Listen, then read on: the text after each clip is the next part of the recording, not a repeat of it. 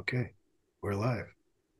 Says live. All right. Welcome everybody to Richard Sylvester and Tim Freke chatting non-duality. And I just happen to have both of their books here: Soul Story from Tim Freke and Confessions of a Seeker uh, from Richard Sylvester. So those are their latest books. And maybe uh, just give you both an opportunity to any plugs or anything you want to mention at the beginning about what you have. Yeah, anything coming up, uh, talks, uh, retreats, books, Yes. anything. Yeah.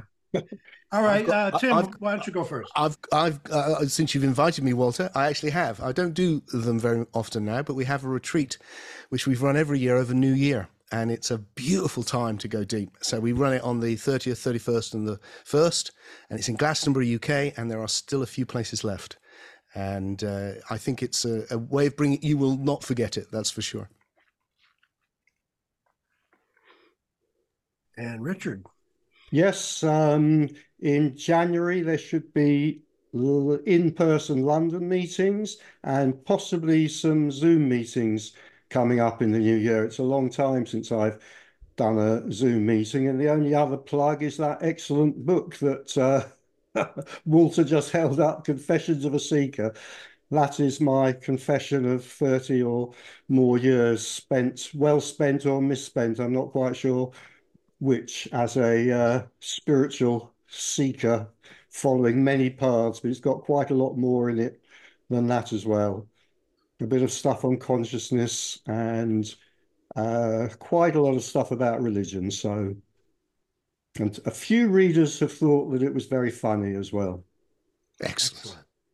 Yeah, Actually, and I'm we- one of them. the, the the the other thing to mention perhaps at the start is just, actually I do the stuff online every week with a little group of people who are interested. I'll do it later tonight, um, on uh, every Sunday. So that's a that's a regular connection I love. Excellent. Oh, and uh, Richard, did you hit the record button on your end there? I did, and it Okay, me that I so we're- so we're all recording. Great. So uh, this will be available to watch uh, on any of our three channels. So um, it'll be out there, and it's out there now. So I thought just to get started, uh, maybe Tim could share and Richard, uh, you know, as to the origins of this. I didn't want to. I don't know if I should call it a debate. I mean, it's a conversation, but I think there are some um, critiques of perhaps the others' uh, teachings or message or something to that effect. So maybe Tim could clarify that for the folks at home. Well, I think the origin probably was that um, I got to see Richard, who I hadn't had the chance to talk to for very many years, and as the older I get, the more I kind of I, I think it's being too influenced by Socrates. Really, I'm just fascinated by what people believe, how well it holds together, and how they've ended up there. And so I just found myself asking questions. And I, I think what really happened with Richard and I was I just asked a lot of questions. And then when there's an answer, I, there's usually another question. And when there's an answer, there's usually another question to try and get to the real hub of what's actually um, where Richard had got to since the last time I saw him, and and was aware that where I'd ended up was quite different to the last time that I saw him, um, and that led to a conversation. And then, from what I heard, Richard said, "Oh, later that we should. It was a shame it wasn't filmed, and I, would I take part in a conversation with you online?" And here I am. Fantastic. Anything you'd like to add to that, Richard?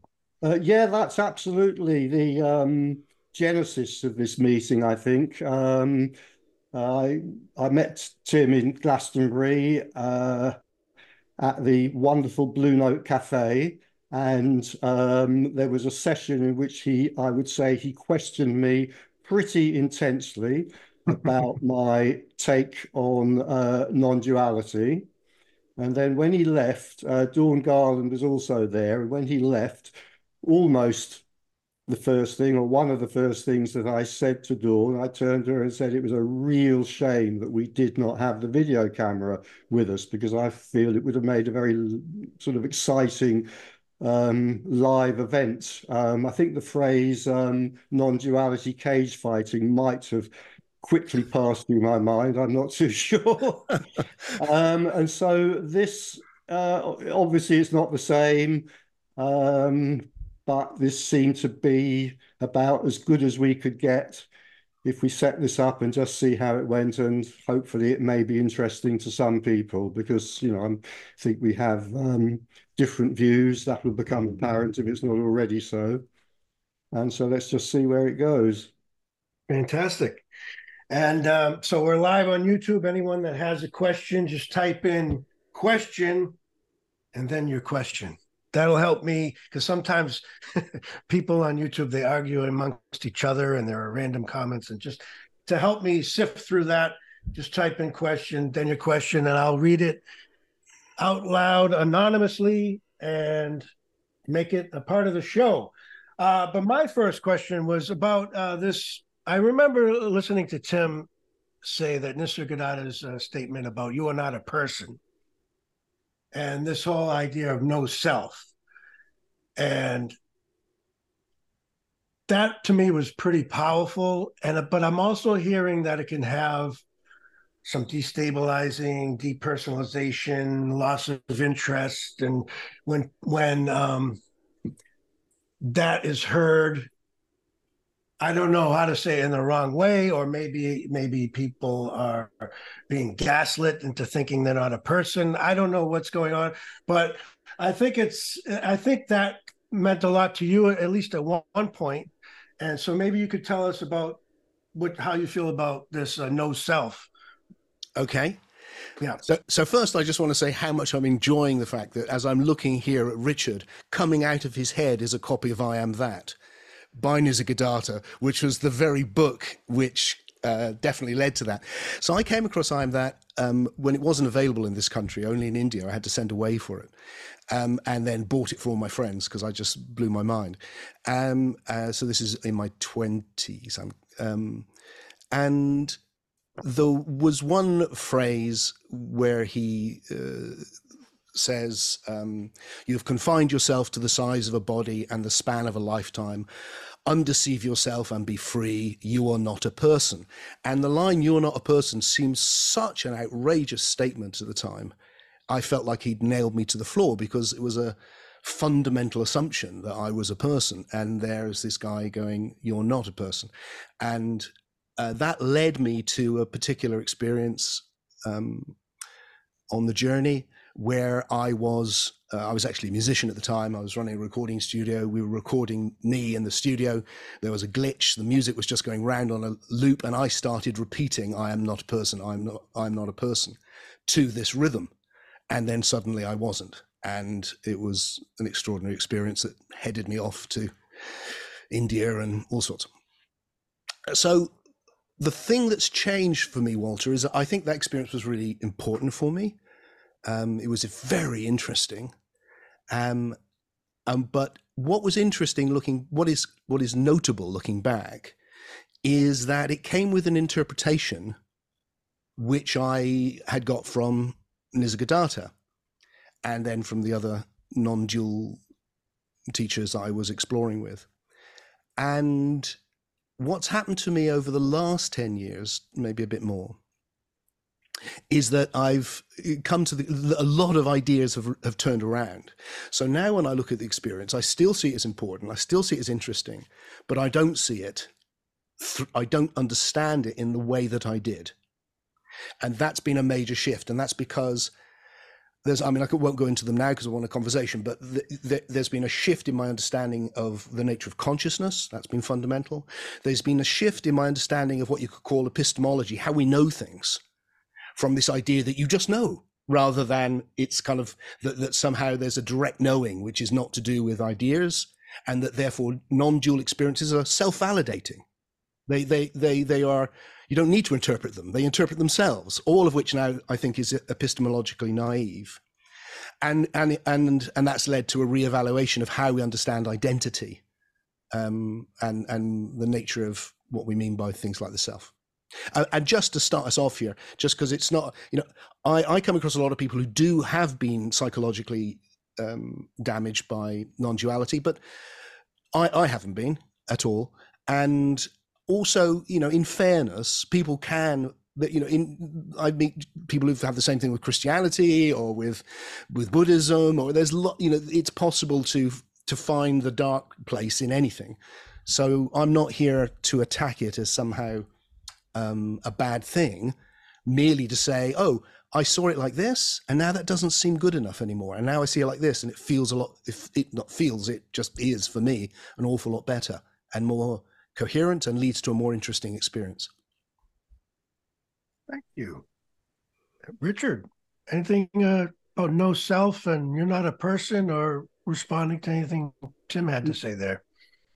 Well, I'll start with Nisargadatta. Um, I think the title, you know, I am that. I love the title. I think it just, you know, sums everything up in a way that I might be here to talk about and you know in a way i could shut down at this moment and just leave it at that. I am that. It's a sort of perfect expression. As to the book i read it a long time ago.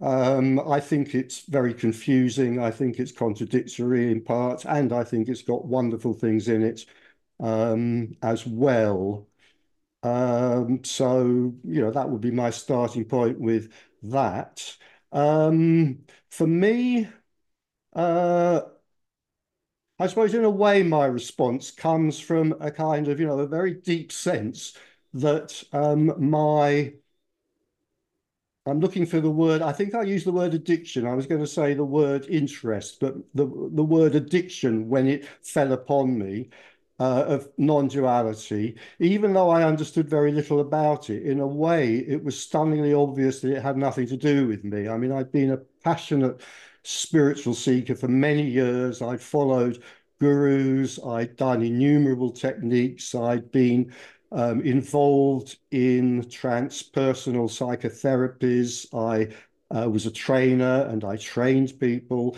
in transpersonal approaches to counseling and therapy. I was very, very, very deeply involved. I came across non duality. I won't go into the story of how it involved a few coincidences, but I've talked about it other places. And I think I could say I came across, I came away from my um, first encounter experiencing an incredibly deep yawn. Um, it was actually a meeting with Tony Parsons. I quite liked Tony, but I had absolutely no interest in what he was saying. And also, I would say probably zero understanding of it as well. I thought, oh, well, that was a nice afternoon out. I won't do that again. And then the second time I came across it, which was probably two or three years later, and again, it was a meeting of Tony Parsons that I'd been persuaded to go along to by some nice people on the kind of promise that there'd be drinking and eating and partying afterwards. So I thought, well, it's worth sitting through this dreary nonsense for that. And so I went along and I just can't explain it. I still didn't understand anything about it, but I was completely hooked on a level which clearly had, to me, clearly had very little to do with the mind. Um, and I just stayed hooked. And I also stayed um, uncomprehending for a long time.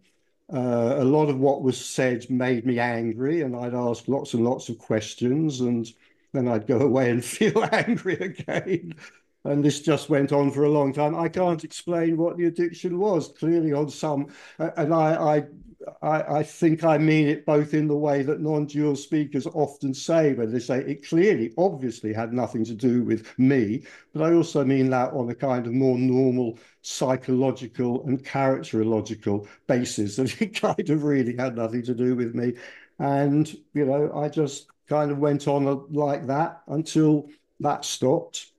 And here we are now. And there was kind of stuff in between those two apparent points in time, which I'm not going to bore you with right now.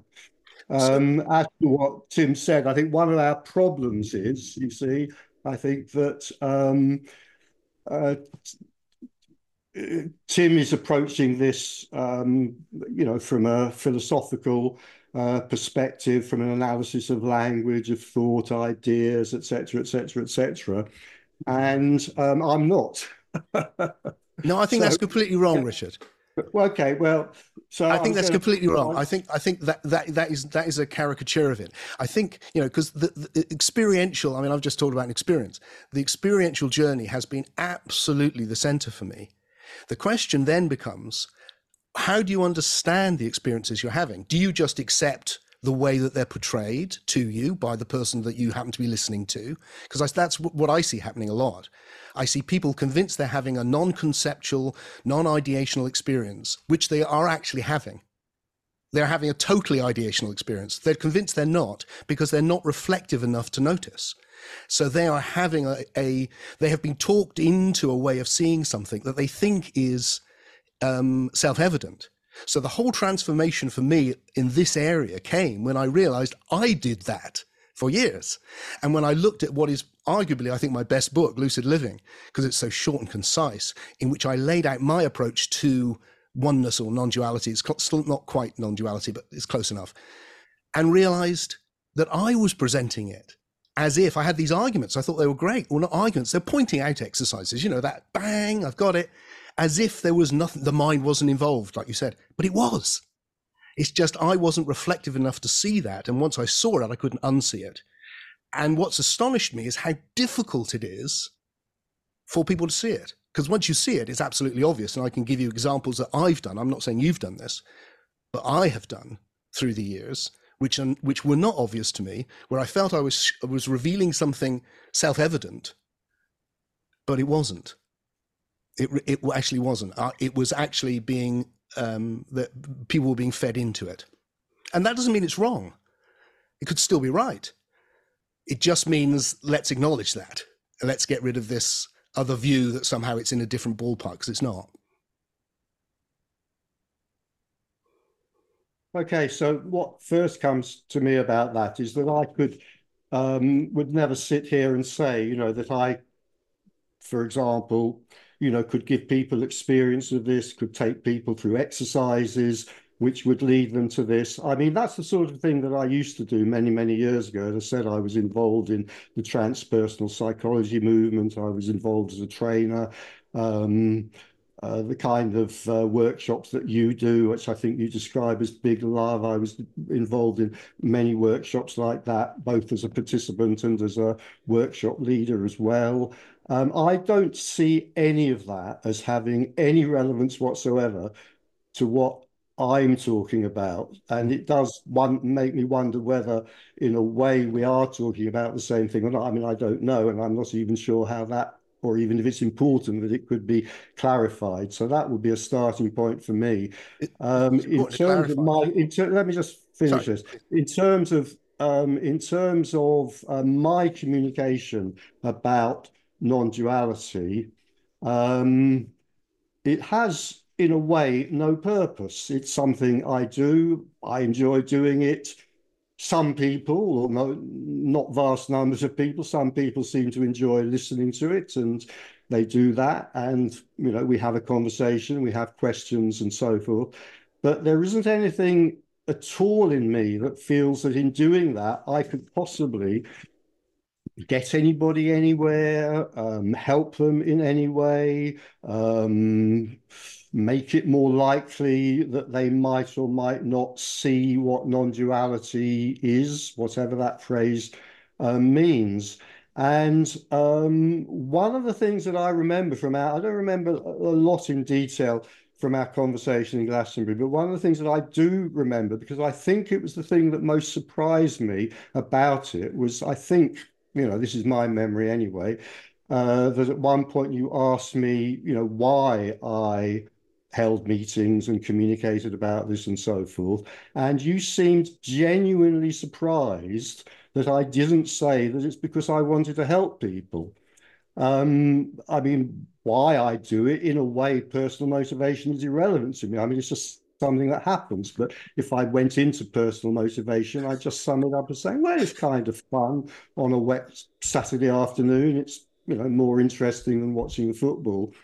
And I was quite genuinely surprised that you seem to, I don't know, I might be wrong, but for me, you seem to struggle a little bit with, you know, the concept that I should trudge my way up to London maybe on a wet Saturday afternoon and hold a meeting on non-duality without actually wanting to help people. I mean, it's not that I'm hard and callous and cruel. I mean, maybe I am, but I mean, it's not because of that. It's not that I you know, don't want to help people. If I saw an old lady struggling with shopping, I hope that I might offer to carry it across the road with her. It's just that, you know, in this particular case, I think the thought that, you know, of anybody helping anybody, um, let's say, see non duality by giving a talk about it or answering questions about it or writing books about it. To me, it's just a nonsense. I've written four books on non duality, which is far too many in a way.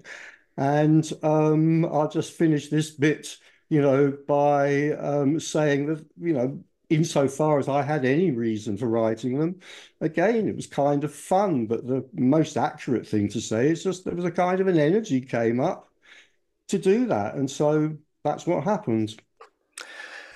Oh, there's so much that I could sort of pick up on. This is what happened in our conversation, really, uh, Walter. Is that I'm constantly wanting going. Well, you say that, but what does that mean?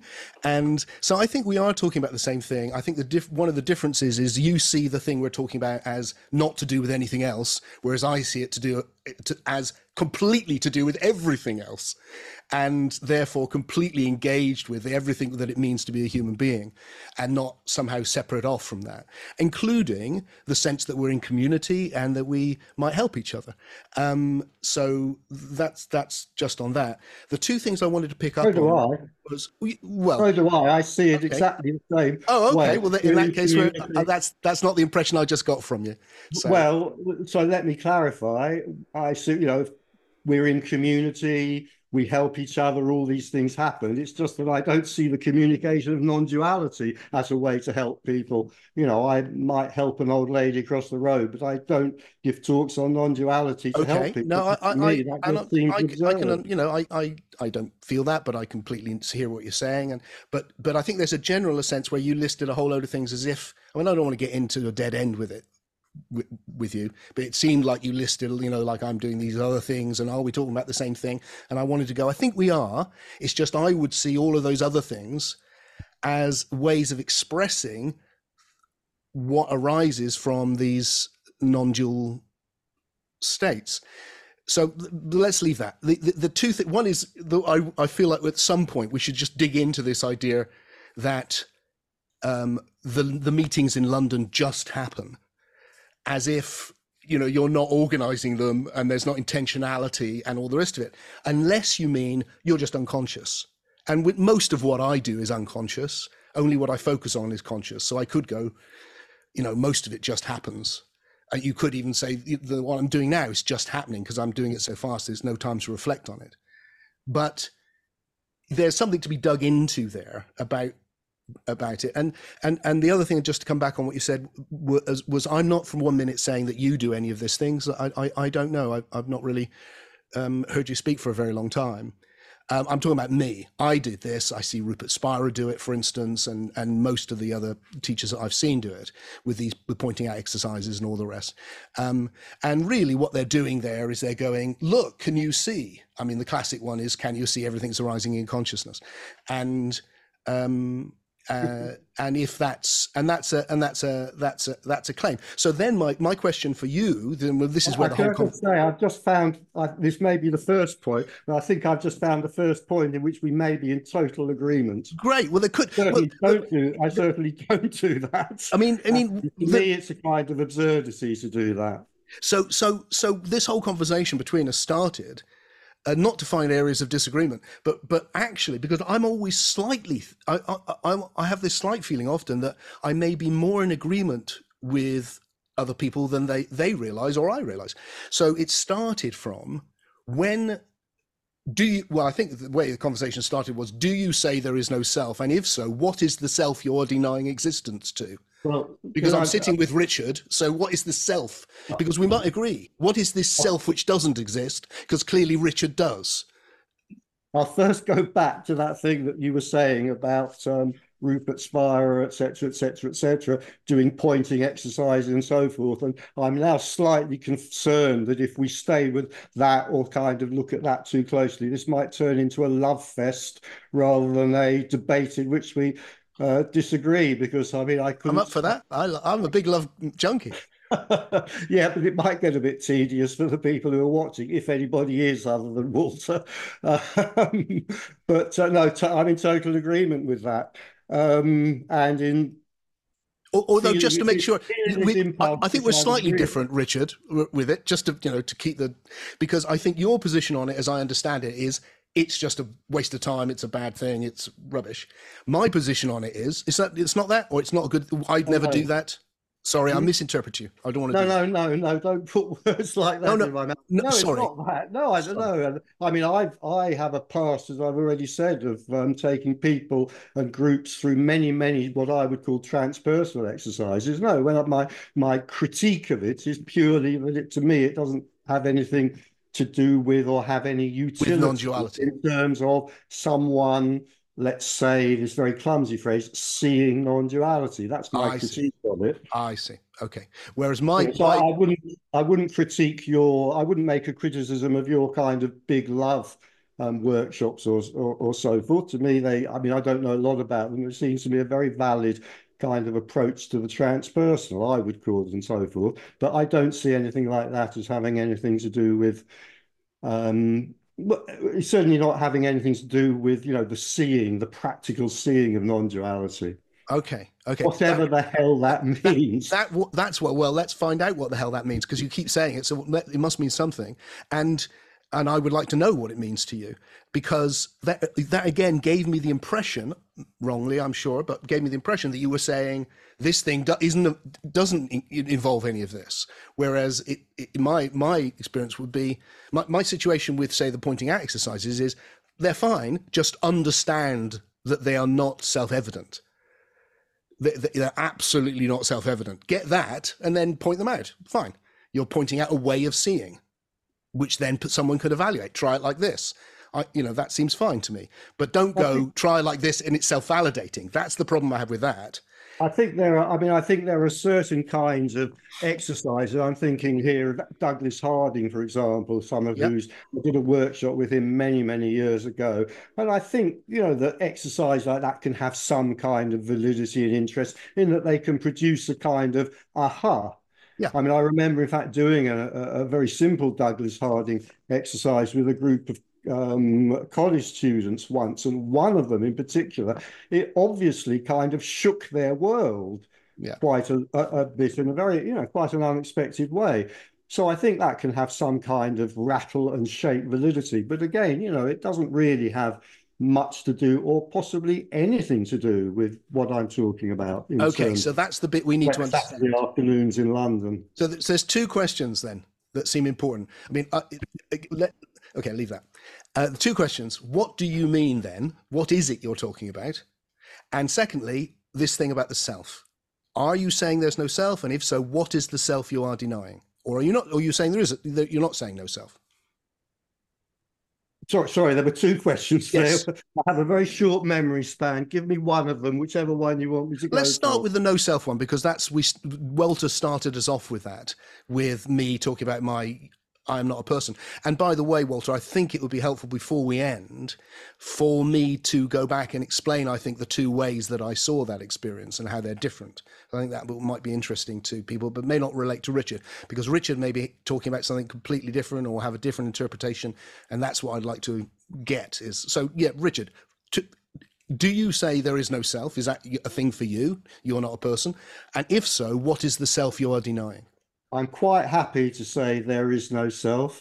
I'm okay. quite happy to describe this as um, seeing through the person. When I say I'm happy to, I'm happy to within the limitations of language, given that, you know, there's no way that language can even get close to this you know that's you know this those phrases are a million miles away but they're still probably the closest maybe that i feel we can get. So i'm happy enough to say this. Yes that the um i mean i, I again in ill advised advisedly, perhaps we have to use words. I use words like awakening and liberation, and I would say that you know what awakening consists of is precisely yes, it's the it is the disappearance of the person. What is so? If, when you say the, the person, what does that mean? What does that word refer to? The disappearance, the disappearance. I mean, for, I mean here, and I know that you know, this is true for many, many people, although Yeah. I'm sure it's not always the case. What does it mean, though, The Richard? What first does, initial opening to this was the complete absence of any sense whatsoever of a human being, a person, a, a body, mind, whatever. Um, so, and so, so the and yet, let me just finish this. And yet, everything that a second before had been arising for the person and seemed to be arising in something mysterious called their consciousness, which is a very unwise phrase to use, was now simply arising. Now, I cannot put it any clearer than that. okay, no, I, I can there's no point really pressing me on what that means because that is the I have put that in the clearest way that No, I Oh, it's very can. clear. I got it. And if it's not clear, it will remain unclear. Yeah, no, I got it. The, the thing which I'm interested in is your interpretation of it. Because, um, like you said, I think these, these experiences are very common, actually. Well, not very common, but they're commonplace. And I'm sure you've had many, many of them. And I, I've certainly been exploring it for so many decades. There's been all sorts. But it, it seems to me that so you ha- you have an experience in which suddenly there is n- no other. So I, if I think about an experience I had I did not have an experience. That's Oh, this. is you didn't have- there wasn't- Okay, okay. No, because when that was happening, Richard wasn't there. Okay, so there That's was. why I what, like, what- always I okay, no, okay. So what's the language you would like to use then to say? You would. So there was when you you can't. Why was it? I what- thought I just described it. yeah, not very well though, because now Well, because no, not because of the words, not because of the words, not because of that. Because I'm happy to go with any words you want. I just like it's you're going. I'm speaking to Richard now, and Richard is saying I had an experience earlier in my life, which has led me to think that the, the self is an hmm. illusion. no, Richard isn't saying that. Okay. Richard is saying, Right. Richard is saying there was there was apparently in this thing called time Yeah. an experience, if we're going to use that word, where Richard wasn't there and wasn't having the experience. Okay, but when I had an experience, well, when there was an experience in this flow of time where Tim wasn't there, that was an experience which I can tell you about, and you're having an Hmm. experience that you can tell me about. So I'm on, having hang on. You know, you're relating an experience, and I can relate an experience. So there's some connection there between Tim and Richard and that past experience, which is different from your relationship with the experience that I had a few years ago. Well, I'm more interested in the relationship, not between Tim and Richard's experience, but between, let's say, Richard sitting here talking about it. And again, I mean, you know, I prefer to say that it was a non experience, but it doesn't really matter. Again, it's just language. But, you know, relating back in the story of time, you know, so there's someone here, there's a person here, a character, whatever you want to call it, narrating a time in which I'm hesitating because I want to use this, you know, who knows, you know, a split second, timeless, eternity, who knows? There was no one there, Yeah, I, I yeah, and yet everything is unchanged.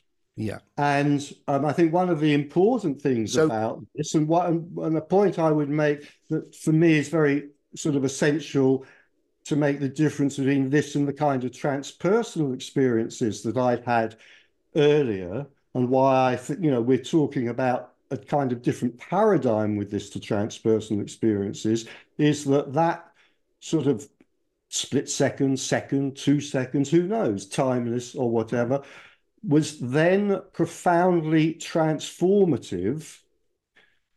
And the way I always put it was profoundly transformative on the Richard, the Richard character, the Richard person, the Richard individual, whatever you want to call it, who then came back after that.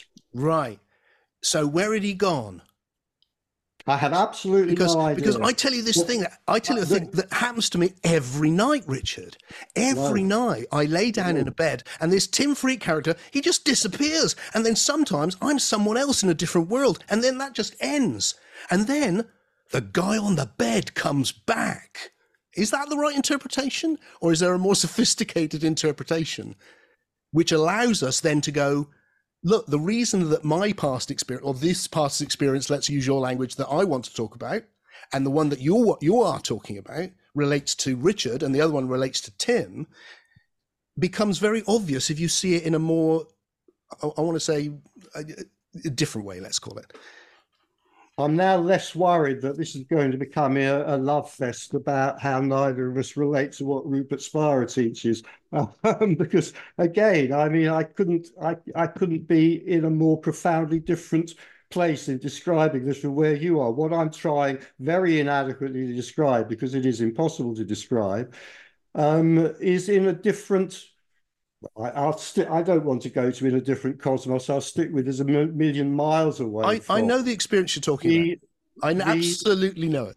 Well, here there can be no possibility of confusing that with the experience of going to sleep or I'm not. I'm not. No, no, no, no. I'm not. I'm not. I'm not comparing like the experiences that. remotely.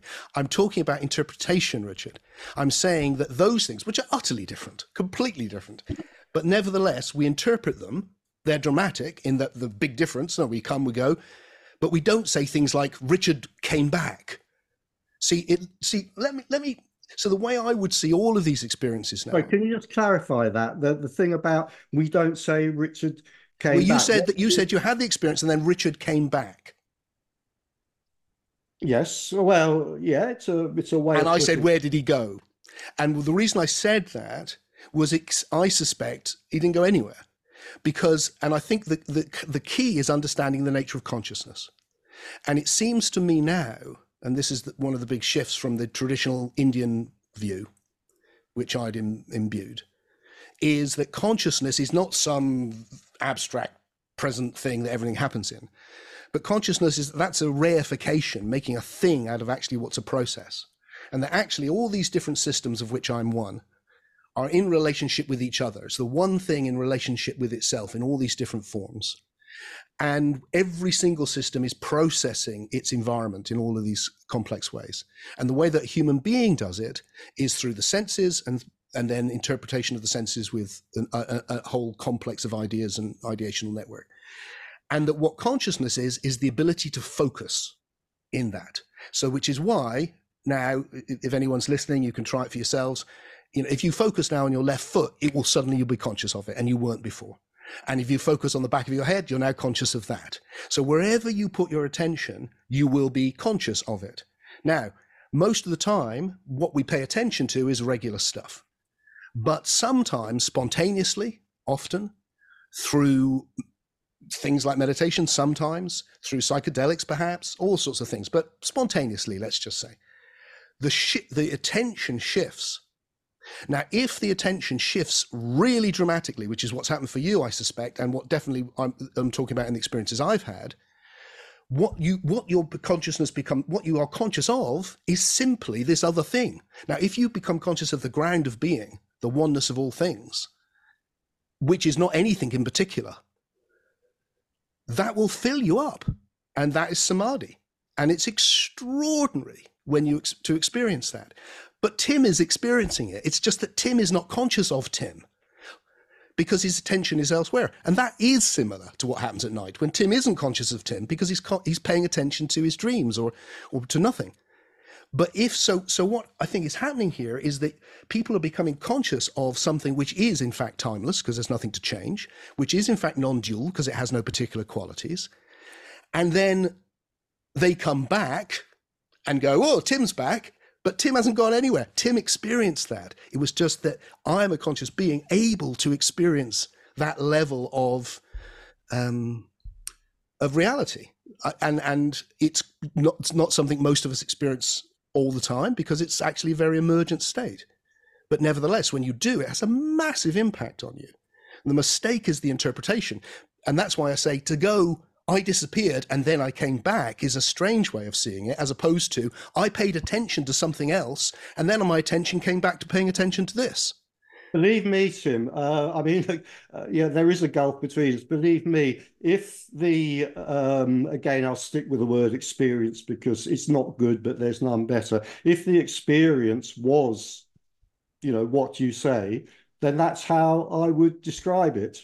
No, no, that's Yes. like that's Yeah, yeah, naive. yeah, no, yeah, No, yes, yes, yes. no, that is that Yes, shows a lack of your reflection to not I know think that you I could interpret it in other ways. I think that's pretty patronising. to No, say I think I would say it to everyone. I certainly would say, my, it, and I would say it to myself. my, a lack of my um, reflection. I If mean, you- you know, Any experience had- you can interpret in different ways. Any Can I experience. also can I can I also say that the experience that I was talking about, which was the split second experience, had nothing to do with Samadhi either. well, that's the word. Nothing whatsoever. I mean that if you like, if you like, I, you know that came later. If you like, um, I don't mean to label the word. I don't mean to label anything you've experienced with words that you don't want to label them with. I'm really happy not to use Indian words altogether. All all that I'm suggesting is that there are, are there, and, and who knows which is right. You know, let, let's not even get into which is right. The, first step is just to be able to see there are always different ways of interpreting what occurs. Let's say so it's non-volitional and doesn't have a subject involved. Ju- just that just to be because th- that's the first step if you if you can make that step that's and that's true that's true just as much if i was talking to a christian fundamentalist or uh, when i when, I, when i've done that it's like the first step is to find the thing the assumption they can't challenge and if you can challenge that then you can move into a world where there's other possibilities and and and it, it any experience it seems to me well, I just did. I just created a different narrative. And you've returned to, no, no, it was self evident what it was. And I'm going, was it? It was an experience. The difference between us is that you are describe. You know, I'm describe. I'm talking about something.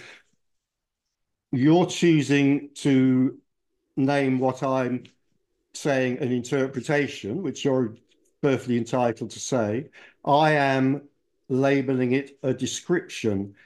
And I feel like I'm going out of my way, actually, in what I'm saying, not to interpret it. I mean, I can interpret it. I have interpreted it. I've written books about this stuff. But I'm being very careful in trying to stick with um, description rather than interpretation. And I feel quite sure that you're not going to accept that. So, you know, go ahead and don't accept it. Uh, Well, oh, uh, it's like I'm, I'm, you know, it doesn't worry me what you do really uh, at all.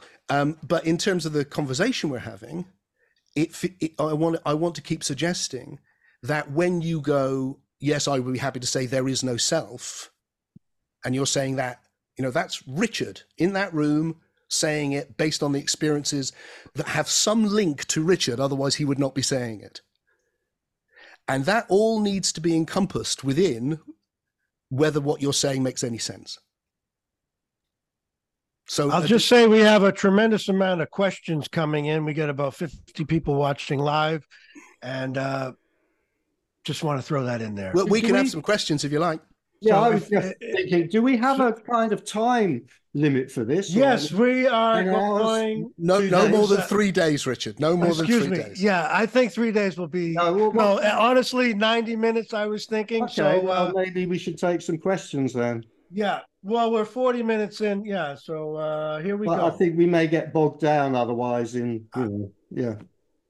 Yeah. Uh, unless you had any other things you wanted to say to wrap that part of it up. The, the thing I Well, would like to say to wrap complex, up what I was saying was simply to say that uh, that what I'm suggesting is that the experiences that Richard's described, and I could describe mine the same, that pretty much, um, uh, and the experience we're having right now, um, are are both real, and that the idea that one is real and one is the illusion of the self is a mistake, a profound mistake.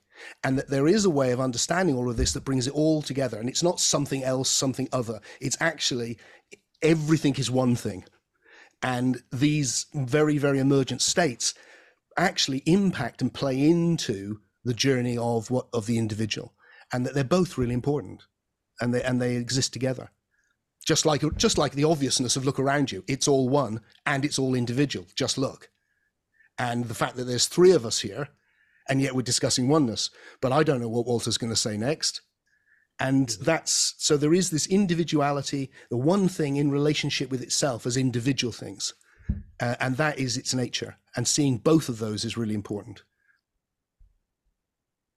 And what I'd say, maybe I'll just pick up that word understanding. I would say, from my point of view, understanding, in terms of talking what I'm talking about, I would say understanding has somewhere between very little importance and no importance whatsoever. And in saying that, I mean, what I mean really by that is I'm aware that there are many, many cases of what I would call seeing where there is very limited understanding, perhaps none at all, but certainly very limited understanding. There are also cases where there is masses understanding. You know, it's like, you know, I've talked to people, and particularly I've had perhaps somewhat hostile emails occasionally um, from people who seem to have, you know, digested the entire works of, you know, the Advaita canon, etc., etc., etc., and they're very interested in putting me in my place because I haven't. Uh, so equally, it seems to me there can be profound, vast, and gigantic understanding, and absolutely no seeing whatsoever. I agree completely with that. You know, I mean, I'm kind of a little bit interested. I can't pretend not to be interested in understanding at all because I write books and give talks about this stuff. So obviously there is some interest there. Yeah. But really, you know, it's kind of fun to, you know, get our heads around ideas about this and get some understanding or whatever. It's a kind of fun game in a way, but it's really not the essence at all of what it is that I'm interested in here. I would agree. It's not the essence of it at all. All right. We've got some questions. Next question. Here we I go. I might regret asking. I don't know what questions are coming, and I might bitterly regret asking for the questions to come now. Who knows? Well, feel Let's free see. to uh, pass on any question. Uh, uh, also, is that within the rules? this is there's no rules. This is uh, boundless and free and chaotic. Okay, here we go.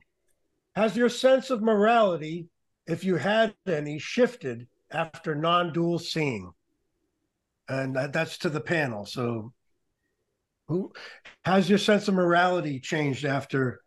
Maybe, maybe we should answer for each other, Richard. See if we get it right. Because I'm going to say that Richard's going to say no. It's nothing to do with any of that. Am I right? Oh, right. Okay. Am I right? no, right? no, I'm not going. I'm not going to answer for Tim. No. Sorry. I, uh, can you can you just ask the question again? Sure. I'm just gonna. I am gonna read. Interesting to see a, if we if we understood each other's place enough very, to be able to say the other point of view.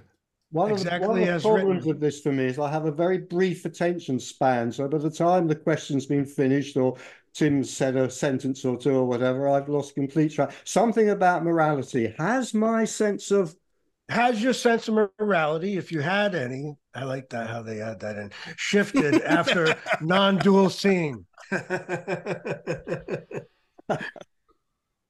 um I hope this isn't evasive because I'm going to say I'm, you know, I'm not sure, um, but I'm going to answer it in a slightly different way. One of the things, I mean, I, I, I was a sincere spiritual seeker for 30 years, as I and I came across a lot of very, very, very heavy morality and moralism in that uh, in that time, uh, particularly for some reason, I'm not quite sure why amongst the Buddhists, but never mind that. And one of the things I found so delightful when I was finally dragged a bit reluctantly to see Tony again, and I first heard this message in its full force or whatever, was not an absence of morality, this total lack of moralism that I'd been so used to in the spiritual. It felt so freeing you know, and I suddenly kind of thought, God, the constrictions on the spiritual path, you know, the kind of need to be good and do good and think good thoughts. And oh, God, what a prison.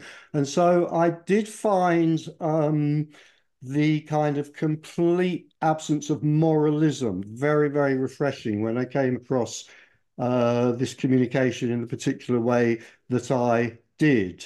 And uh, I, am kind of a bit stuck on whether my own morality has changed. I mean, I didn't murder people on the streets before I came across non-duality, and I don't murder people on the streets now. But I think I have a much more acute sense now of the kind of um, critical shoulds, oughts, and musts of moralism when I come across it. And I mean, when I'm back in my therapy days, I learnt, you know, as some therapists say, that you know we should if you know avoid if we can hardening of the arteries and masturbation. I just feel that much more profoundly now. And i do remember in one of the early talks i gave i was asked by somebody i not really asked it was a comment during my introductory um, talk.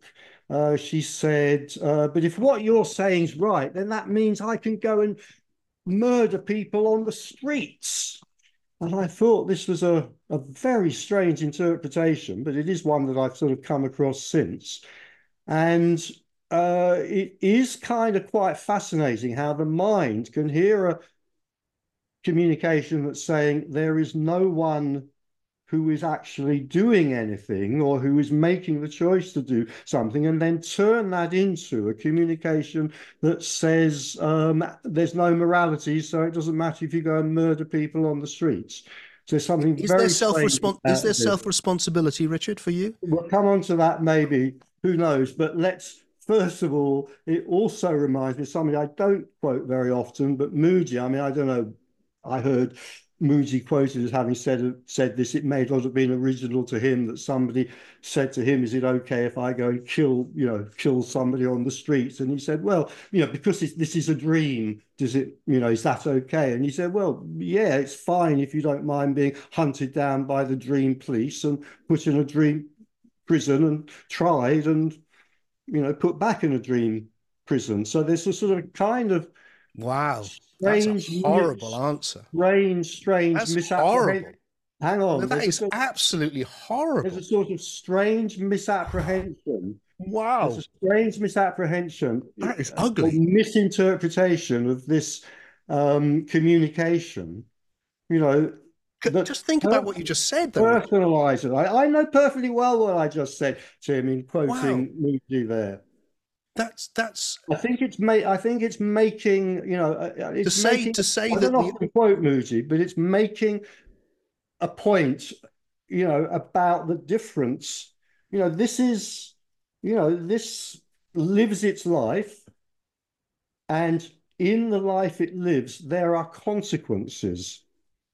That's yeah. what. But what was, was interesting is is that you've you focused on the consequence for the perpetrator as that being the moral question. That's why it felt like really ugly thing, really ugly idea. And and and I am interested to know if you say there is no self, there presumably can be no self responsibility. There can be no sense that you're responsible for anything, which is the very basis of any form of morality, that you are responsible for your actions. But if your actions are just happening, like your events just happened and you just happen to do whatever you happen to do, um, like Ramesh Balsekar, who was one of the people that had an influence on me, just happening to have affairs with these young women at his retreats or whatever it was that that happened, then there is no there is no morality, is there? There's no responsibility. So, so it's just a, gone. Using another um, image that I and other people often use, which again I think you'll object to, I would say, you know, another way of explaining is, you know, this is a dream character.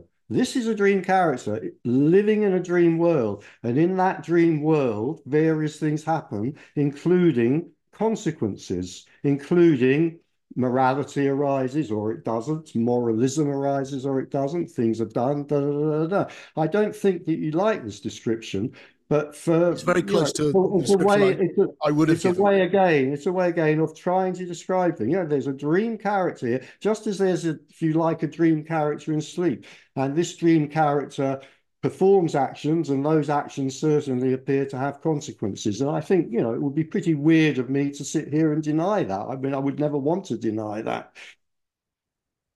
Well, I see it a bit differently.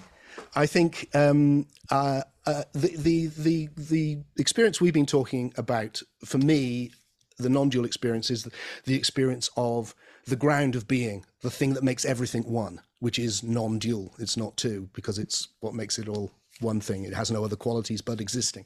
So when you pay attention to that, those are the experiences I think that that that's where the non-dual experience arises, and there's no self, there's no time, there's no anything, because it's the formless. But it's not. That's not actually the experience I'm really interested in.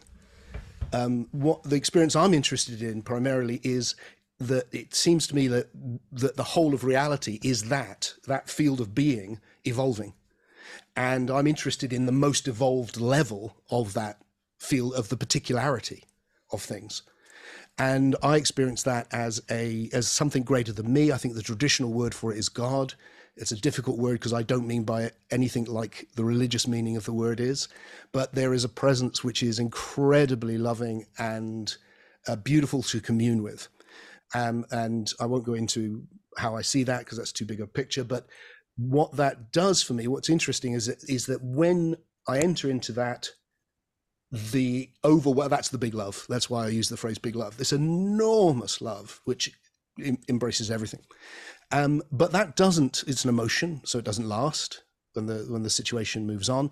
But what I have noticed over the decades is that what there is something which which which st- which builds in the character of Tim as he's as he's making this journey through life, as he is evolving um, which I would call a universal benevolence. There's like this incredible wishing well to everything and everyone uh, whenever possible.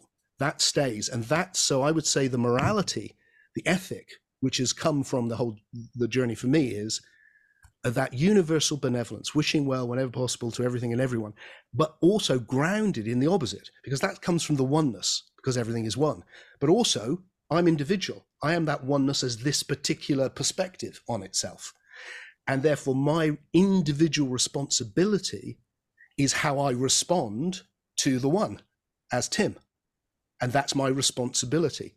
And so the what I want to bring to that responsibility is that universal benevolence in and my the my attempt at being wise is to do my best to do that in in any situation. So in what you said there, I mean, one thing that I sort of I, I, I like and you know as, as a description, yeah, I'll go along with universal benevolence. Um, yes, uh, emptiness and fullness. I often talk about emptiness and fullness. And the natural question is, okay, well, what's fullness? Uh, the phrase I use is unconditional love. So that would be my equivalent. I think that is a part of this seeing, not the kind of initial seeing that we were talking about so much uh, previously, but ultimately, you know, when this seeing, you know, has taken place, uh, I think that's partly a kind of well benevolent shock. I mean, it's a benevolent shock. I think it often has people laughing when they see it. Just the recognition of the beingness of unconditional love or the unconditional love of beingness, put it either way you like. All right. Unconditional love. Uh, we have a question about that. It says, What is unconditional love as it relates to the appearance of existence? Do you want to add anything to what you were saying, Richard? Well, I'll have a go at that. Um, I don't really understand part of the question as in as it relates to the beingness of existence or whatever it was. But um, I think unconditional love is astonishingly, and it is astonishing if we um, kind of look at the. Um, I'm going to use this word, this phrase again. The kind of you know the, the sort of the dream existence in which we live. It is astonishing then to have a to have the realization, not that anybody has it, that this is an outpouring of unconditional love. Um, I say this a lot in meetings, and I get a lot of pushback against it, and I'm not surprised because if you know we focus on what is apparently happening in this again, I'm going to use this uh, phrase, uh, dream world. It certainly doesn't look like unconditional love. So I have the utmost empathy in a way with the minds, with people and people with their minds pushing back against that and objecting to it. And I know in a way uh, what I'm often often resort to saying when I'm talking about unconditional love. I think sometimes I just use the phrase, well, on behalf of oneness, all I can do is profoundly apologize because it is a kind of an astonishing statement to make. I don't feel it can be justified uh, intellectually, but it is a description simply of what is seen, what's seen over and over and over again by a parent person after a parent person after a parent person. And I was once um, asked the uh, question about this that I most remember. I was once asked in a talk in Germany by a young woman who seemed very, very stern and very, uh, I thought, rather disapproving. And she was hovering over me at the end of the meeting, actually. And she said, I just want to ask you one question. You say that everything is unconditional love. Does that include dog shit? And I said, well, of course it includes dog shit, because if it didn't include dog shit, it wouldn't be unconditional. And for whatever reason, whether it satisfies anybody else who's watching this video, it seemed to satisfy her. And to my immense relief, she burst into a warm smile and gave me a hug at that. But yeah, the nature of this, the fundamental nature of this is unconditional love. And if you challenge me to justify that, other beyond what I've already said, I will maybe simply burst into tears because I can't do it. It's simply a description that I make and many other people make as well. Well, I, I yeah, I, I, can definitely interact with that. Um, and, and, I kind of want to catch it, but I also really want to ask you this, and I don't want us to get sidetracked from love because you know I'm a love junkie. But what is the difference for you between a person and an apparent person? What is the difference? Uh, the difference is very simple. The difference is simply that something has happened and I can't describe or explain what that something is. Yes. Whereby the one who felt themselves to be simply a person, yeah, where that is seen through. And so when and you um, see somebody else like the girl and she's now an apparent person. No, no, no, no, no. I wouldn't really you, put it like that. You just did. what? You just did. It, sorry, you'll have to you'll have to clarify that too. You just did put it like that. That's why I picked up on it.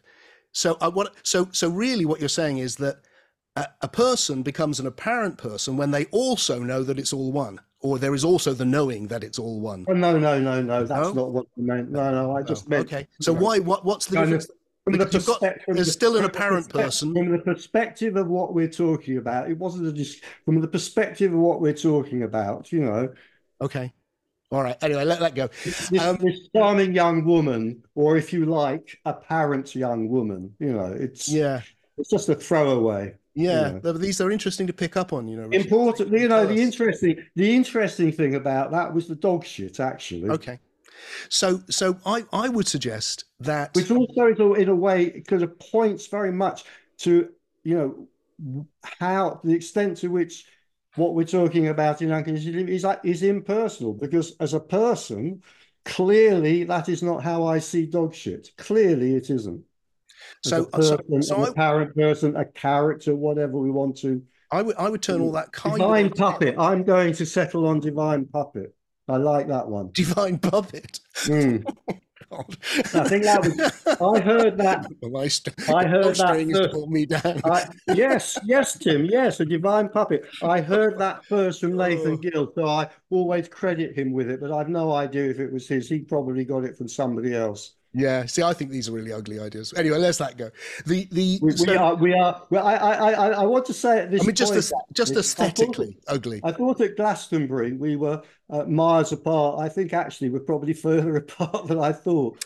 Well, but I certainly would like to turn what you just said about love completely on its head, because I would suggest that that without doubt, I think you know this if you've read the literature and written about it, you know that people have experienced throughout history uh, that coming into states of oneness, non-dual, non-dual states, whatever names, different states perhaps, but and there's this enormous love.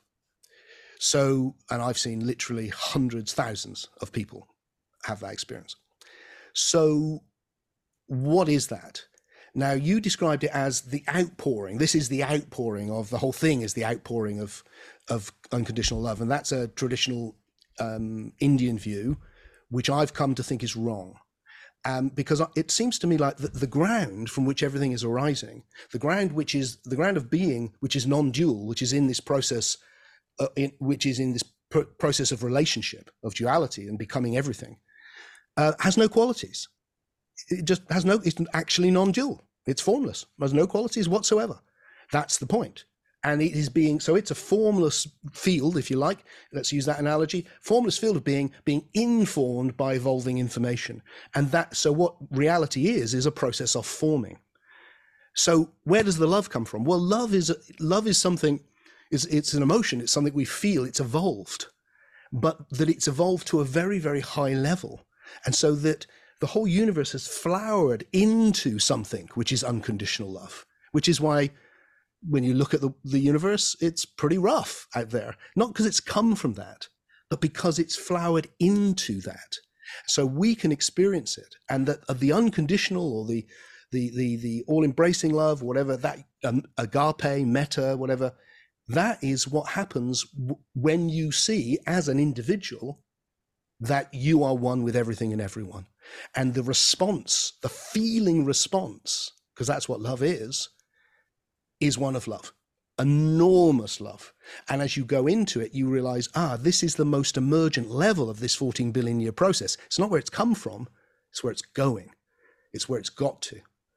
And that, I think, solves the riddle of how could the world be the way it is given that you know just just biology just the, the the the, brutality of the whole thing if it's all an outpouring of love which doesn't seem to make sense. And the reason I don't think eventually I came to, I had to push myself for years with that question until I went, no, it doesn't make sense.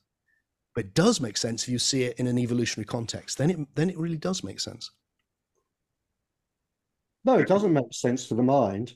Absolutely not. Uh, I think well, it's not going to make sense to anything else, is it? it's either it's either seen or it isn't seen. Um, the the the kind of the the evolving i mean i know this is another of your projects you know the kind of evolving um universe sort of developing a new spiritual cosmology um and so forth. Um to me again it's you know it's just another complication another story. It's it's not something that interests me. Of course obviously it doesn't interest me but um so I would like to I, I think it, I think it's very appealing, you know, on this think... idea that somehow you can see things like it's coming. It's you can see it's all arising from unconditional love. I can't but see you, that. You said that. You said it was a seeing. What? You said it was a seeing, not the mind. Yes, uh, it's a seeing when I'm not there. It can't be seen when the person's there. Okay, but when there the is. person's there, then unconditional love is absent. I would say. Right. Okay. But the person is isn't there, then unconditional love may be seen. It's being seen, but by no one. Yes, I'm sorry. Yes, that is what I'm going to apologize. I'm just trying to make make sense of what you're saying. Well, I feel like you know, I, and there's no and there's no there's no ideas involved in your description, and sorry? yet, you, and yet here's here's the problem with the epistemology. If you can distinguish what you're talking about from everything else, which you clearly can, because you keep going, it's not that, it's not that, it's not that and I agree with you in that in that respect. That you can distinguish it means you must be categorizing it differently.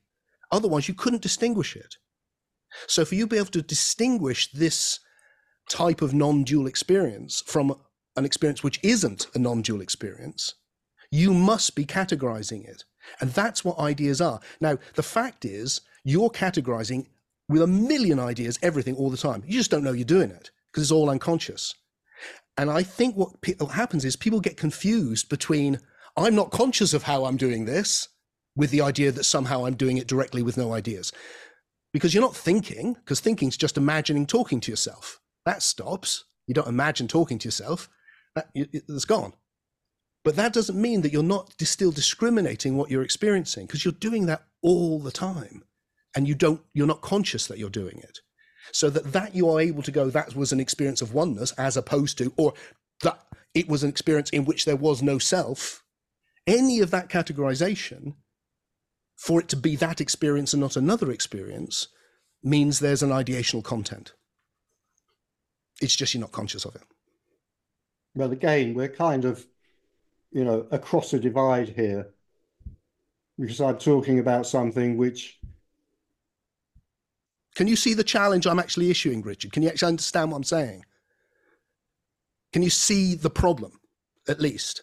I can see the problem that you think is there. No, no, no, no, no. Can you see? Yeah, yeah, yes, yes, okay, yes. okay. yes. Well, that's what I'm saying. But you can, can you see? Absolutely. Can you see that if you And can or- discriminate this from Well, that, can- you here's non-dual experience. Here's the experience of Richard being Richard. That you can tell those two apart means there must you must be seeing a difference between them. No, no, no, no. That's absolutely, absolutely not what. So you're I'm not saying. seeing a difference between I'm them. saying virtually the opposite. I'm saying, I mean, as long as there is the experience, whatever the hell that means, of non-duality and Richard, then that isn't it, because that's No, I the no, no, no, no, no, no. I'm talking about. I'm talking about the, the- the, At the possibility time, of the disappearance of that. yes, but the, that you are able to kn- know that it's the disappearance of it. That you can know that. again. that you know it is the absence of something means you must be categorizing it in some way. You just don't know you are. Well, there's someone here reporting on it, but what what is being reported on is something that is seen when this and this are no longer true. Yes, but in the seeing of it, you must be categorizing it. Otherwise, you wouldn't know you were seeing in it. the, in the in the talking about it, yes. I mean, I know you assert this, Tim, but I simply don't agree with you. Well, well, so well I, I'd like you to explain. I'd like to explain how you can tell it apart from a different experience, if there's nothing to tell it apart from. there is the disappearance, if you like, of I get that. the one who experiences, and Yeah, then there is that. just whatever there is. Yeah. Or later, th- uh, later there Is it- may is it- be, it or not- there may not be a report about Is it that. not a simpler, more coherent explanation to say that Richard, who'd been studying spirituality all his life and moving into this, and then listened to a whole load of things that blew his mind from from from Tony Parsons, took his attention, and instead of it being like, I can't get this, I can't get this, actually, boom, oh, and discriminated reality in a way he'd never done before, and went, fuck because there was no no attention on Richard anymore, no attention on time anymore. He discriminated the field of being, the non-dual, which he'd never been able to find before, and suddenly he could, and it was and it blew his mind. And then he, his attention came back, and he went, "Oh, Richard's back."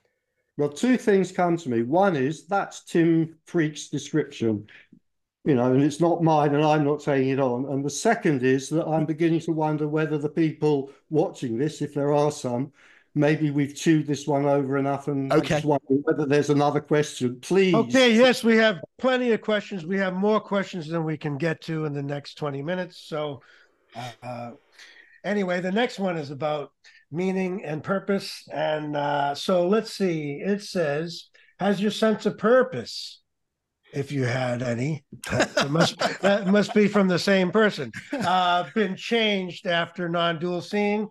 And I'll just add to that. I do know, Richard, uh, I don't want to misquote, but something about hopeless, hopelessness, purposeless, meaningless. There was uh, some kind of a mantra. Great mantra. Hopeless, so- meaningless, hopeless meaning, hopeless, me, hopeless, purposeless, meaningless, something like that. That was the great mantra. That also came to me at a meeting of Nathan Gill's. So Nathan is sort of figuring quite strongly in this meeting. But I think, you know, I think I went first on the last one, so maybe Tim should on this one. Rest in peace, uh, Nathan Gill. Okay, yes, go ahead. I don't know, Nathan. He's he's, he's died. I, I, um, so it is there purpose. So so for me, the recognition of the oneness of all things and non-duality of things is a ground from which everything else is happening. So I think life is full of purpose. I think there is immense hope, and I think meaning is an emergent quality of the universe, um, and that when we experience it is beautiful. Uh, but I think if we have that sense of being just an isolated individual, we haven't recognized the depth of our individuality, that it reaches back into our universality. So that when you go, oh, I'm the whole thing, as Tim in relationship with the whole thing, it's a fundamental shift. And that's what I mean by the shift from an individual to a unividual. And the level of hope, meaning, and, and purpose is, is absolutely immense. and I can go into the why the, all these things are, but I'd like to give Richard a chance to to respond. What was the question again? Okay, it has to do. It has your sense of purpose changed after non-dual seeing? Oh, my sense of purpose. Whoa, yes, probably. I mean, I was going. I'll start with that with that mantra. It came to me at a meeting of Nathan Gill's. I, I mean, well, I say it came to me. It sort of burst from my lips spontaneously when Nathan was talking. It just popped into my head in view of what he was saying. Hopeless, helpless, meaningless. And uh, there was a friend of mine there who came up to me in the tea break and said, Richard, that was the most depressing thing I've ever heard anybody say. And I started to kind of apologize to them. and said, no, no, it was wonderful as well. And I've kind of suggested it, I have to say, at least half jokingly, maybe more than half jokingly, as a mantra in many meetings hopeless, helpless, and um, meaningless. And there is something about, I think, again, we We've talked earlier about um, you know the possibility of this split second of awakening, and it can produce profound changes. And one of the profound changes, which is fairly common, is that people often find themselves in a state of despair, feeling hopeless and feeling helpless and feeling that everything's meaningless. And it sounds kind of quite dreadful in a way, in a sort of existential way.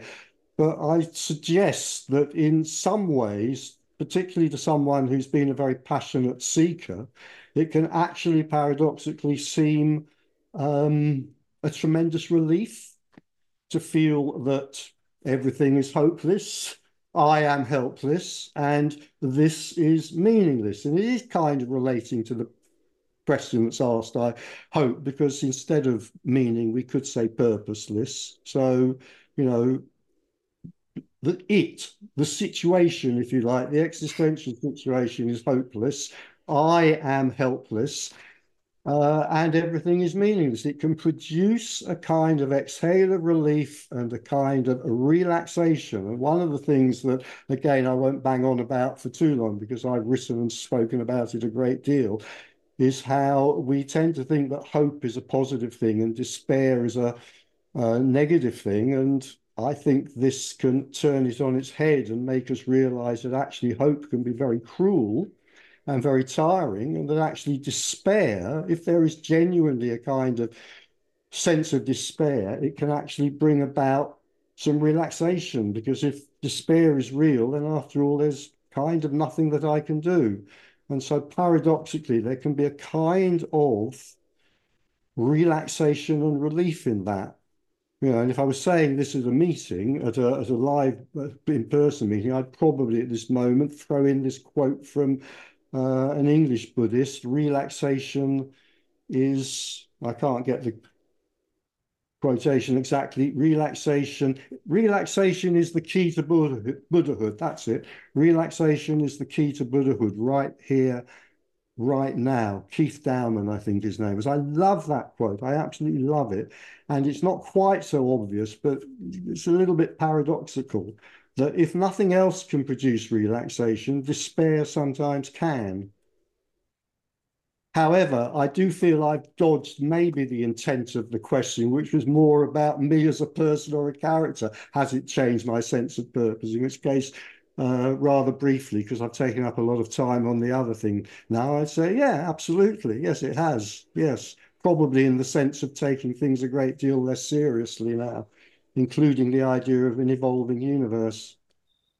I'm very suspicious, by the way. I know that this isn't your thing, Tim, but I don't know, it may be a little bit um, associated with it. I'm extremely suspicious of the idea. Oh, may, no, perhaps it is your thing. I'm very suspicious of the idea of evolutionary enlightenment and the kind of teachings and teachers that it sort of produces because it seems to me you know that once we've got the idea of evolutionary enlightenment and we have a teacher of such a thing then we can become entrapped in a kind of you know never ending pathway or hamster wheel of endeavor which um, in some cases i think you know there's one particularly well-known case but i'm not going to name him uh, on here, you know, can lead. Ken Wilber. no, no, no. You're, you're thinking no, of Andrew no, Cohen. No, no, no, no. I've got to put that. I've got to put that straight before I'm sued. I Uh. genuinely, I genuinely was not thinking of Ken Wilber, but there I- was I did a certainly whole one meeting- high-profile case.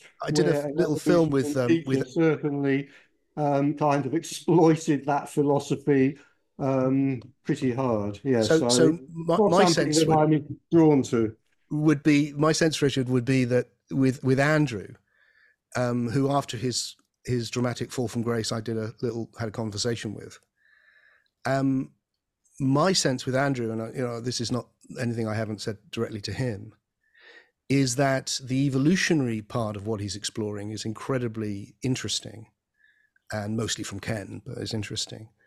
Um, the mistake I suggest to him is that he's still trapped in a triad of really bad ideas from Indian religion. And the triad is the idea of enlightenment, that there is a thing called enlightenment, the idea that there is a ego that needs to be, that wants to stop you being enlightened and must be got rid of, and the idea that there's a guru who's already experienced this who can help you defeat your ego and become enlightenment uh, enlightened.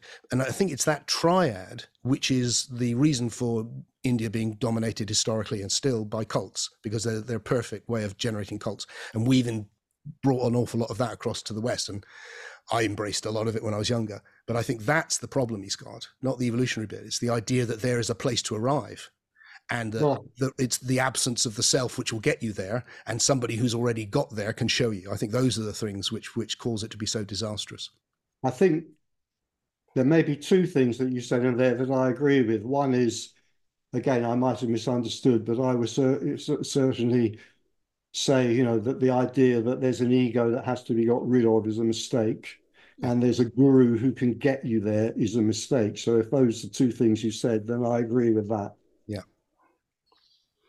Beautiful. All right. Here's another one. How useful do you think non duality one to ones are given that there's no self and nothing to do? I Uh, do, either one of you can take that. well, I do non-duality one-to-ones, not very often, um, fairly rarely, but as and when, if people really want one, I will do one. Um, uh, so what were the two things again? How useful? Oh, given uh, how useful Well, obviously not useful at all. non duality one to ones, given that there's no self and nothing to do. Yeah.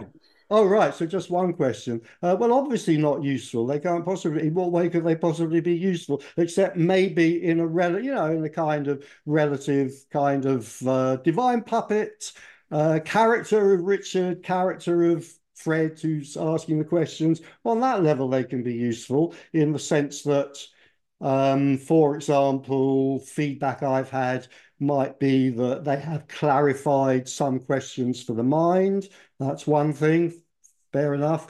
Another thing is um, they have clarified some um, concerns about feelings that are going on. For example, a collapse in despair, into despair. That's another thing. And the third thing that comes to me is that often a kind of um, breakout into this kind of uh, interest, never mind the seeing, can be disastrous for relationships.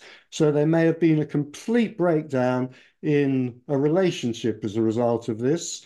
And the person to whom I'm speaking indicates that, you know, it's been kind of helpful in clarifying what's been going on there, what's been happening, um, some understanding of that. So on that kind of level, it can be helpful. But in terms of what we're really talking about here, you know, seeing, apprehending the possibility of there being an opening to this, well, no, obviously not. Of course, not helpful. And again, I have a deep, deep distrust of teachers or whatever they may call themselves who might make a claim that a kind of one-to-one with the divine presence of Fred or Peter or Richard or Robert, whoever it might be, if they make some sort of claim that this might somehow bring about what it is that we're talking about here, I'm extremely suspicious of that.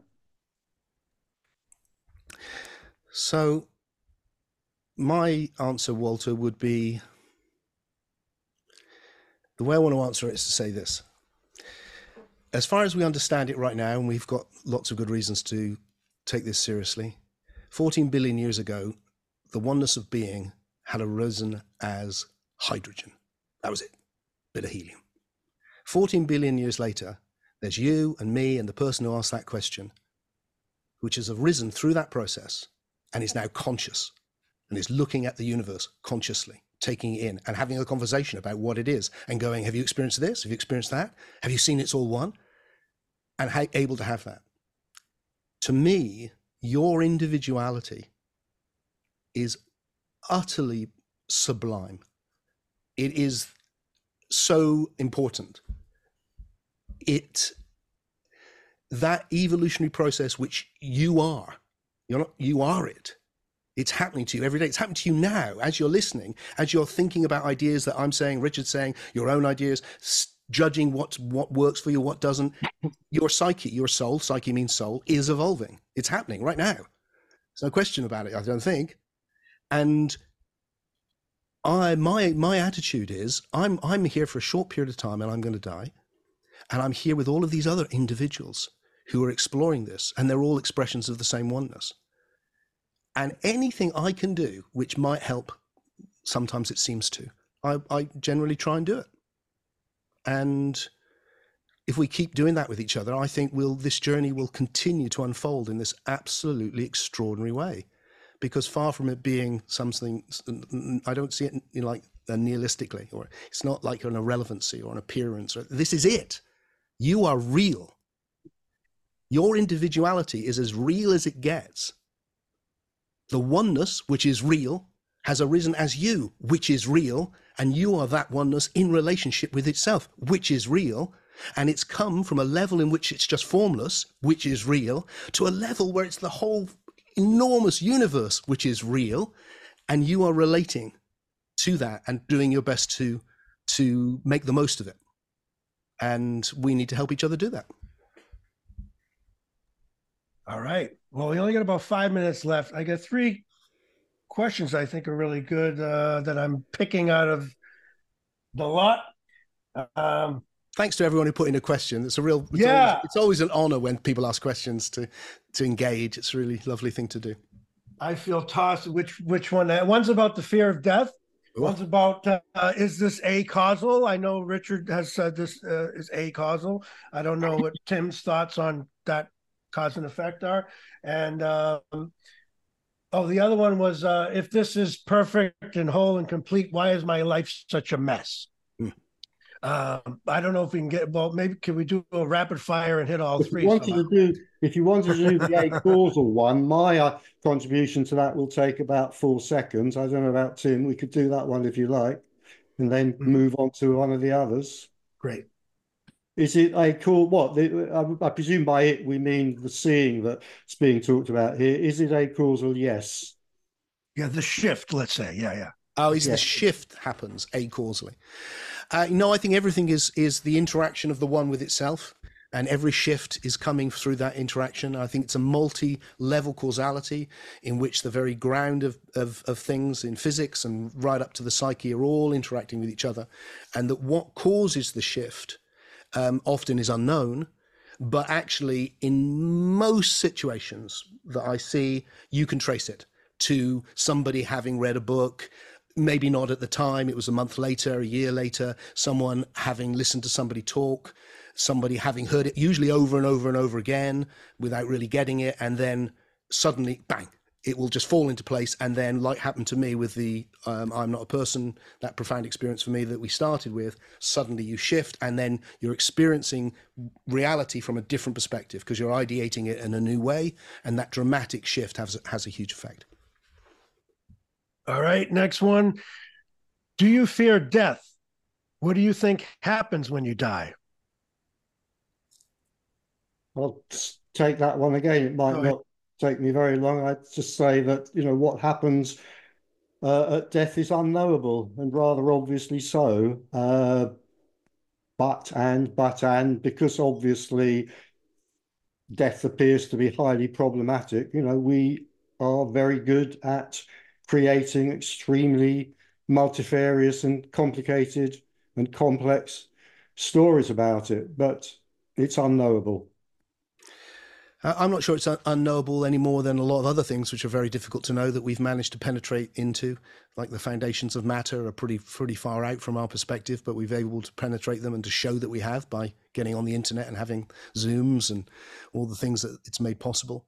Um, so my current speculation would be that uh, uh, that the experience people have had around death. I, I, worked with people who were dying for a period of my life. I've been around death a lot. I've studied near death experiences in, in some great detail. Um, so it looks to me like what happens, my the, too big to explain how I justify this, is that the experience you're having right now of two realms or two types of experience that you're experiencing sensations on the one hand, and you're also experiencing the psyche or the soul, which is an imaginal domain. You're imagining talking to yourself. You dream at night. All the the visions you might have in psychedelics or shamanic practices, anything. There's a huge domain of the imaginal which you can explore. Um, and it looks like what happens is that when the psychobiological system fails biologically, it's able to to carry on and function in uh, uh, in the psyche. So that's that level of reality that you're in right now seems to continue and go deeper. All right. And the last one um, says, yeah, if this is perfect, whole, and complete and unconditional loving, why is my life such a mess?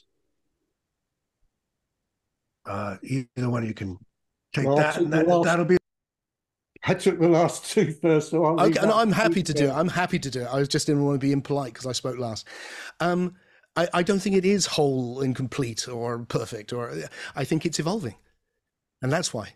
It's because you can see it could be better, and that I can see it can be better is one of the impetuses that we make it better, that we make it better for ourselves, for our children, for the evol- whole evolutionary process. Okay, uh, yeah, I can't quite remember the terms that were offered at the start of the question, if it's this, that, and the other, but I don't think I've ever used those terms. Uh, so I haven't said that. Um, why is your life? What was the phrase he used about his life, he or she? Uh, they said that uh, if this is whole and complete and perfect, why is my right. life such a mess? A mess. Right. I mean, I don't know, other than to say that most of our lives are um, a mess some at least some of the time and for some of us a lot of the time and unfortunately for a few of us all the time. Um, and this is a question where to be honest if it came up in a you know in-person meeting or whatever i would probably step outside the bounds of strict non-duality communication. I mean i have done this. These are the sorts of questions that come up. And i would you know suggest that maybe if you are experiencing your life as a mess, there are some practical things that, you know, maybe could be done about those and what those practical things are. You know, I mean, a, a, a sort of sophisticated audience that's watching this and so would probably already know what many or most of those are. But it's like if it's something like that and there's an impulse to take action, then take action. That would be the sort of sensible thing to do. You know, whether it's see a, see a therapist or go for a walk in the woods or, you know, da, da, da. I know that sounds a bit banal because we're short of ta- time. I don't mean it to sound banal. It's just that on that level, uh, talking on that level, you know, there are things hopefully that we can do. So Places people from whom we can find just find support. Yeah. You wouldn't say it's whole and complete or you just don't use that phrase? I mean, do you agree no, no, I'm not saying it isn't. I just don't okay. use that phrase. It's not a phrase that sort of what, rifling what, what through what I laughingly call my sort of uh, lamentable memory. I don't think that's the sort of phrase I'd use. No. Okay. But I mean, I've got no objection to it. That's the terms of the question. I think that's what I hear. I, Andreas, I, I, I, do want to comment on this because I've just thought about what the implication of this may be. I suppose I realise I can't actually answer that question unless I know what this is. So if I assume that by this we mean the everyday and so forth, well, no, I certainly wouldn't describe it as like this, as like that. I mean, fairly self-evidently, um, you know, there's kind of pretty big This is an expression of that, you said. This is an expression of unconditional love, you said earlier. I might well have said it's an expression of it, yeah, but it's fairly obvious that that expression embraces everything, including, as I've said before, dog shit. Yeah. And shit right. happening in our lives as well, of course. Mm. Well, I want to thank you both for being here. I want to thank everyone watching on YouTube and everyone that sent in questions. Again, we'll hold up these two. Uh, I'll give you another opportunity to say whatever you want, and then we will say goodbye. So, Tim, why don't you go first to remind people where to find you and what you got oh, you, coming you up? can you can find me by just googling Tim Freke F R E K E because it's such a weird name. You'll find me, um, and uh, there's loads of stuff and videos, and re- there's a retreat coming up that I mentioned. There's a meeting, a, a community of that meet up and discuss these things and have experiential mainly um, every Sunday night. But the th- that, so that's that, and I want to say thank you to you, Walter, for for for holding us here and for everyone who turned up. But I also want to say a big thank you to Richard because I remember the last time I think that we might have been one of the last times was way back was I was on a stage with Tony and I was really hoping that I could have this conversation with Tony, and I was quite with Tony Parsons, and I was really surprised because he always struck me as very playful, and um, was that he just wasn't up for it. He just wasn't up for playing, and it was like we weren't going to get into it, and it was like it, it was like oh that's a shame. It'd been really interesting to really try and work this out. So I just wanted to say thank you for being up to have the conversation and for being up for uh, the the level of questioning that we've engaged in. It doesn't always happen. And um, for me, uh, yes, rather than reminding you of when and where I may be speaking in person or on Zoom, uh, just go to my website or sign up to my meetup group or something like that. Find me on on Google. Uh, I haven't been doing Zoom meetings for a very long time, but it's possible that they may be starting again in the new year if you're interested. The main thing, however, is read that damn book. Read Confessions of a Secret, because if nothing else, uh, you should get a few laughs out of it. And who knows, you might come out of it understanding uh, what consciousness is or isn't and why there's no free will, mm, possibly or not.